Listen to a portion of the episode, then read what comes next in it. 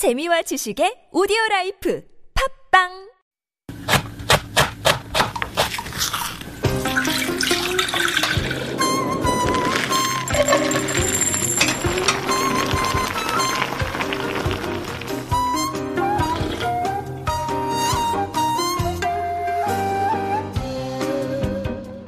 Are you an obsessive traveler like me?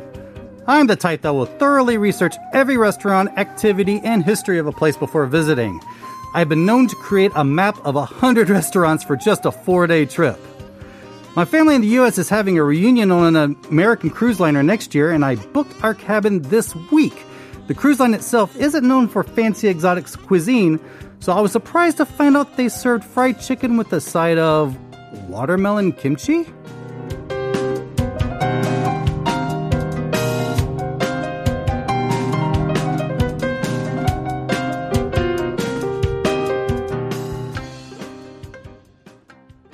Watermelon kimchi? Exactly. What? I know, and I don't know what it is, and now I can't wait to find out. I think I might have a hint, though. I think it's the kimchi that's made with the watermelon rind without the, the green skin. I'm wondering it might be that because be I've that? seen that Yeah. online, but I have a feeling I'm going to be disappointed, and it's just going to be like watermelon with uh, some sriracha. well, you know, that might be interesting as well. Mustard on something, you know, sriracha on something. Ah, that's Sriracha true, that is true. We talk- we keep well. talking or about that. kimchi seasoning on uh, watermelon might be good as well. So, Joe, Joe Mm-hmm. McPherson has joined me for Food for Thought. How are you doing? I'm doing great, but I'll get better. Yeah. When Oh, Is it the uh, weather? What? How? better. Why? Why could you be always better? Okay. oh my goodness! You know, with the weather, you would think that um, you know. I feel like uh, I can't cook. Definitely. Um, I feel like I don't Oh, want to eat only anything. with the weather. Oh, Well, okay. oh, I thought you meant in general. well, I thought in general too, but I think right now I'm just obsessed with the heat. Um, but when it comes to eating, like you'd think, oh, you know, it's so hot, I can't exercise, so you know, you can just reduce your caloric intent, uh, intake, and Yeah. then perhaps you can just kind of shed some. That's what I usually do every summer. Right. But for some reason, this summer, I'm not doing any cooking. But there's so many good foods that are deliverable, so I'm not. Uh, yeah, I'm just actually packing on the pounds. I I've been, think. I've been cutting back on that temptation Uh-huh. lately, and I've just been skipping meals. Okay. Before we go on, though, could I ask you to give some tips? You said you are a very good researcher. Oh, you yes. create a map of 100 restaurants for a four day trip because Right. 7509 was saying, you know, they sometimes they just fail to find the best places. Short tip on how to Oh find the best goodness! places? A short tip. We should have just done the whole segment on this. Oh Uh-huh. my goodness. Do you have a small tip? Um, of, of course, um, what I do is I research blogs, but not English language. If I'm going to a place that speaks a different language, I search for blogs in that language. ah, so if you're going to Thailand, you'll find a local Uh, blog. look for Thai blogs, Thai language blogs. in, oh, and then you use and I research Translate. those, and I have a map. I have like you can get these. There, there are places on the internet you Mm-hmm, can actually create maps for yourself, and so I use those. That's how uh, when I was in Hong Kong a couple of years ago, I was able to find the best dim sum that no one else knew about, and there were no crowds. Wow. And, and it was funny because my wife was just going through the conventional uh, blogs that uh, a lot of Koreans Mm-hmm, Written by. Koreans. Yeah, right, and so we're waiting in line for cookies Oh, yeah, yeah. that were not that special. Ooh, they're like a must uh, kind of take home souvenir. But how do you understand it and how do you find it if it's written in the local language? These days, machine translation I has see. gotten much better. Okay. So that, that's what I did. In fact, uh, for today's segment, Mm-hmm. I was now I was not only researching in the native languages, I actually transferred my my search. Mm-hmm. So it was searching for stuff like if I was in that country. Ah, 꿀팁. This is a really good tip, Joe. Very good. learning all the oh time. 7509. Okay, hopefully you can use that when you go on a trip next time. All right, but today, like you say, watermelon kimchi on an American cruise ship. and they're not known for being exotic. People that- Cruise liners, right? Right. Yeah. Cruise liners are more like all-inclusive resorts. Mm-hmm. They're not really a place you go to for adventure, exotic travel. It's a place you go to relax and, and eat comfort food. Right. And a lot of these cruise liners cater to Americans, Europeans. Mm-hmm. Thing, uh, people like that, and, and so they're not looking for something that's really different.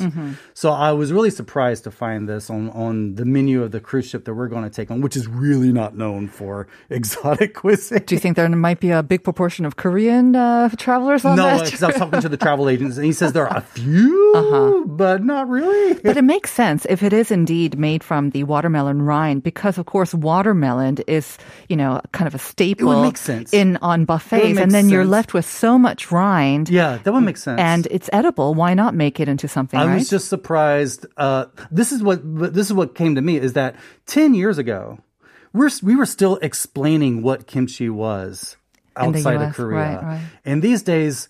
Now, just everyday middle America Mm-hmm. knows what kimchi is so much that you just say watermelon kimchi and they don't have to go, What is that? Yeah. Well, I, mean, I am going, What is that? But Do you think it had something to do with also Michelle Obama making her own kimchi and then like kind of promoting it on Twitter as well? it's she a did bunch that, right? of things. Yeah, it's just a bunch of things that's made it so common, Mm-hmm. and a lot of. Uh, I was, I'm using America as an example. A lot of American chain restaurants now have Korean items on their menus. It is just commonplace now. Mm-hmm. I have to say it's amazing. Yeah, I mean, and that s- s- government survey of, I think it was taken in about 16 countries around the world late last year, and they said the kimchi was the most familiar dish. It was the number one dish that they had tried. Maybe not their favorite, but when it comes to trying Korean food, kimchi was the most popular, I guess. Mm-hmm. And so people are finding ways to incorporate kimchi into their normal diets, Right. not just with Korean Yeah. food, and that's been really interesting. And I think in the U.S., especially in the big cities, um, you will find Korean restaurants or Korean food in every kind of neighborhood, you know, in, whether it's a restaurant or a corner store. But elsewhere around the world, is it still prevalent? So let's take a little journey around the Okay. world, shall we, Joe? right. Okay. Where should we go to first? Well, let's start off with London. Okay, I was trying some good. major cities around the world. Uh, London uh, does have a prominent Korean population Mm-hmm. down south in New Malden. I've been there; it's really nice. Yep. Um, but I've been, I've been watching this really closely for years, and what I've noticed is picked up is uh, Korean style street food. like bunchik? Uh, bunshik. Uh-huh. it's literally bunshik. Mm. Uh, there's one place that specializes in Korean style hot dogs. Yeah, like the, faux po dogs, I think you Yeah, call the, them. the, the, the deep fried hot On a dogs stick, uh-huh. on a stick, uh, especially the potato dogs. the ones that are covered in potato yes, chips, basically. and the ones that have cheese inside. oh, yes. Um, there's one I saw where the hot dog. You ever done the thing where the hot dog is shaped like an octopus? Ah, where they just kind of clip They the, clip, they clip it end, and, and so they kind of fly So they have the legs Yeah. coming out the bottom. It's so it. cute. Yeah. It's so cute, and I'm seeing tteokbokki everywhere now too. Oh. And they had one good dish that I, it's it's like a you know like a a raboki or something, but but they put cut up hot dog on Mm-hmm. The it, hot like, dog, with okay. with the coating on it. oh, I want that. I kind of get it. I mean, because I think the British food, I mean, you know, fish and chips is kind of what you think Oh, yeah. automatically, right? So you've still got that fried element, and then you've got the chips, or as they ch- say, chips Right. or French fries in, in elsewhere, and then you have all of that. So it makes sense that you would kind of have that, and then tteokbokki, the spiciness they like with the Indian and the Chinese food, so they're used to that. So it makes sense. It makes sense. Uh, this, this restaurant, the opening weekend, sold five thousand hot dogs. Wow. five thousand. Wow. That's a lot. Okay. Um, yeah. Also, there's another restaurant that, and I'm seeing this going around too. Is uh, you you choose a they, they, you have a variety of Korean style meats like bulgogi and such. You choose your meat, and then you serve. You choose which platform you want it on. Do you want it on rice? Do you want it as a kimbap, or do you want it ah. in this uh, like Chinese style bao bun? Uh-huh. I'm noticing this a lot in the different ah. places. Like steamed too. buns, right? Yeah, mm-hmm. there's a little bit of a fusion going mm-hmm. on where people are taking steamed buns and mm. turning them into sandwiches. Interesting. And filling them with Korean ingredients. Yeah. I mean, if that makes it more interesting for people who are kind of tired of the, the traditional and or if they're it makes it more familiar to them so they're willing to give it a go, why Yep, not? that's it. Why That's it, not? exactly. All right. So that's London. Kind of I guess reflects the innovative nature of, of London as well. You know, London is kind of known for being experimental when it comes to their fashion or food as well. I agree. Let's move over to Paris, right. um, across the channel. And I have to say, like I said, I went to a couple of Korean restaurants. How was it? 15, 20 years ago. It was amazing.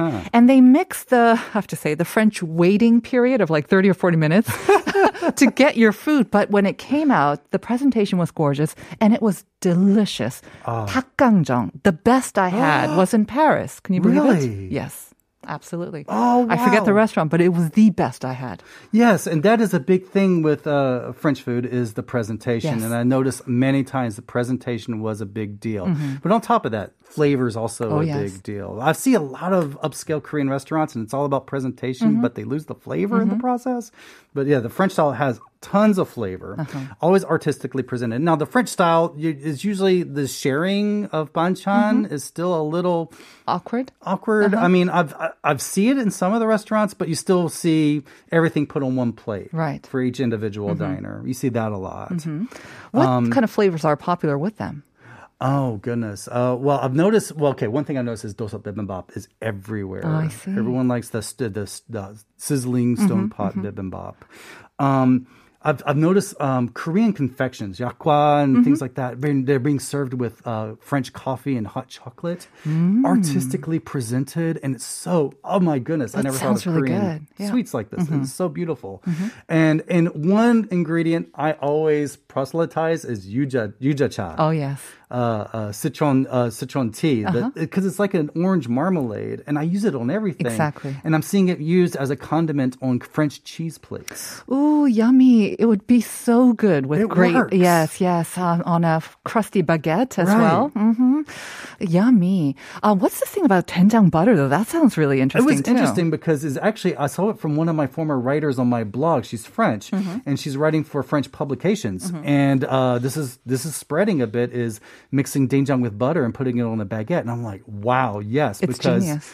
Uh, in France, doenjang is kind of compared to cheese. They're very similar Yeah. in the You've got the treated. same funky taste. I mean, the smell as well. The so- Mm-hmm. fermented, it's a fermented protein. Uh, yeah, it works. Absolutely.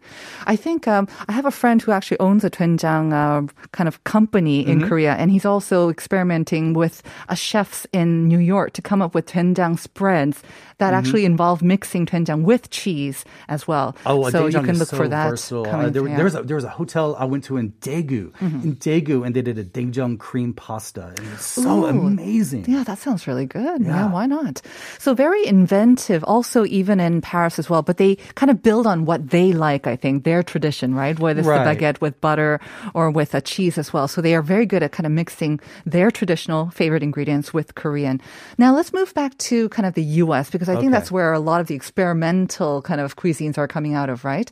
Right. I would say the U.S. Uh, is at a different stage, a more advanced stage, further Oh, yes. along Right. on it, because uh, New York, especially New York and L.A. Korean food Korean has been there yeah. pretty much longer there than it's been to most other, especially Western Mm-hmm. countries. And so um, New York's more at a stage now where there's, they're making it a little more uh, refined. Mm-hmm. Uh, you're starting to see really innovative fine dining Right. in New York. There's um, there's a couple, uh, Ellia Park and Junghyun Park. Mm-hmm. Uh, they they've come out with this uh, couple of restaurants that everyone is talking about. Extremely innovative. They're doing. Um, uh, they're taking the basic dishes and just putting um, more of a uh, intensive spin on them. I mean, like Korean fried chicken that's been brined in pineapple juice. Ooh. Uh, oh, that sounds really good. Yeah, and some lo- lovely things like that. So they build on favorites again. Again, those favorites that are popular with, I guess, a foreign audience or customers. And then Right. they're kind of bringing their own creativity to it. They're doing that, and they're also putting in flavors that they miss from home. And Korean food is kind of trendy, isn't it? I mean, it's had phases, right? Right. Uh, when you had like the Korean fried chicken having a phase as well. But now it seems like the fine dining scene is becoming very innovative and trendy and also getting a lot of recognition, even like Michelin stars sometimes as well. Right. In my opinion, fine dining for a cuisine only works when people are already familiar with the basics of the food, and then Yeah. you can take it to the next Very level. true. Uh-huh. What's some sort of New York style Korean dishes that are very popular? We had kind of like the momo sam, was it foku? I Oh yeah, were- momofuku. right, those uh, sams were very and, popular and for a while. Uh-huh. uh, Hooni Kim's Yep. uh, restaurants, uh, and he's done very well Yeah. Mm. in, in promoting uh, basic, just anju, just Right. Korean food. Um, uh, but um, we're seeing more of uh, rice bowls, and this is all over the U.S. now. Is uh, they call them rice bowls rather than bibimbap, but it's bibimbap. Mm-hmm. Yeah. And uh, that's become a mainstay, and Mm-hmm. and using different types of grains like quinoa. Uh-huh. Uh, as as or brown rice, trying to make them healthy, and that that's been the healthy take. Mm-hmm. Right. The other take is what we've seen for a long time is using Korean ingredients to make sandwiches and burgers. So you mix it with meat, right? Yeah, of course. right. Like like like a, a chipotle flavored galbi burger, uh, marinated pork belly BLT. Oh, yummy. Oh, that sounds so good. the fried chicken burger or fried chicken sandwich, uh Korean fried chicken. Naturally. Yeah. Okay. I can imagine those will be very, very popular. So that's New York. Is the scene in LA very different? Uh, well, LA is really much the place where you see the most innovation. I think it, LA is More a hear is like the- casual vibe, I guess, too. It's the third largest Korean city in the world, Mm-hmm. next to Seoul and Busan. Uh, so, so it's it's uh, Korea, Korean food is a, had a mainstay there. Yeah. In fact, a lot of there are a good many Korean dishes we eat here Mm-hmm. that had their roots in LA. Exactly. Sundubu, I remember too. Yeah. Sundubu and what LA Galbi maybe Mm-hmm. you could say yeah. Um, so um, Korean fried chicken, we're starting to see some innovations with. Uh, there's one restaurant smothering the uh, chicken with avocado and fresh chopped fruit. Oh, how decadent! You can Yeah. smother it in avocado because it's it's quite expensive in Korea, right? Korea's been Korea, in but LA, not. commonplace in Oh, California. that sounds good. Oh, in avocado and fresh fruit. I know that sounds like because avocado technically is a fruit, a It, berry. true, true. Yeah. So it's kind of like a main meal and dessert in one go. It sounds lovely. I, I Mm-hmm. kind of want to try this. Um, one thing I'm seeing a lot is uh, this pattern of street foods along with pochas, what we call pochas in Korea, pojangmachas. Uh-huh. Uh, yeah, just just places you go to, uh, college kids go to mm-hmm. drink and and have a bubbling soup or something like right. that. This is a common I'm seeing a few cities, London particularly, mm. but LA especially. These rough and I call them the rough and tumble pochas. Yeah.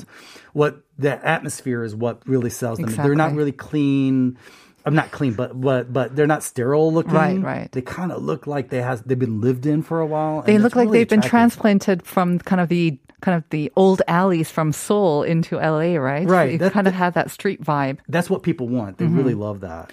Is the food the same, or are they coming up with kind of innovative food for those pochas as well? Um, you know, it, it is kind of it is kind of the same, but I'm starting to see other places in LA like they're mixing Italian with Korean, like Mm. bulgogi risotto. Mm-hmm. Mexican, I bet, with uh, Korean too. Oh yeah, that's been a while for In a LA, long yeah, time. yeah, Yeah, yeah, yeah. Sounds amazing.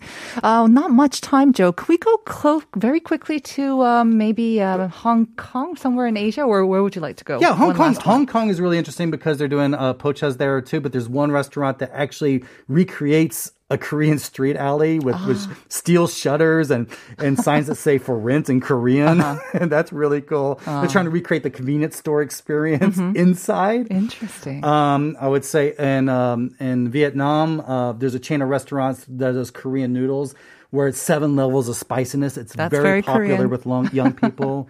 And uh, Mexico City does these um, hopang, the, the steamed buns, uh, but do, do they do them in different cute characters? and they're, they're stuffing with Korean ingredients, but also they're stuffing with with like Mexican ingredients Yeah. too. So that's really. I think the melding of Mexican and Korean food is very, very. I mean, it's hard to go wrong. It It's very complimentary. because. I mean, yeah. if you ever use tortillas when you're doing Korean barbecue, so great. people are very used to the wrap concept as well, Right. And then the spiciness, of course.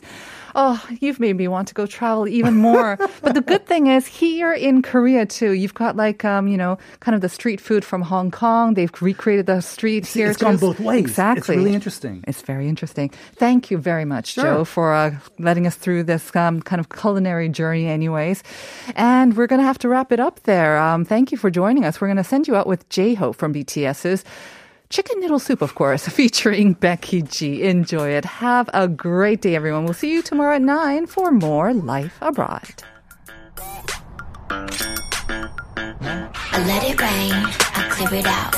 I let it rain, I clear it out. I let it rain, I clear it out. I let it rain,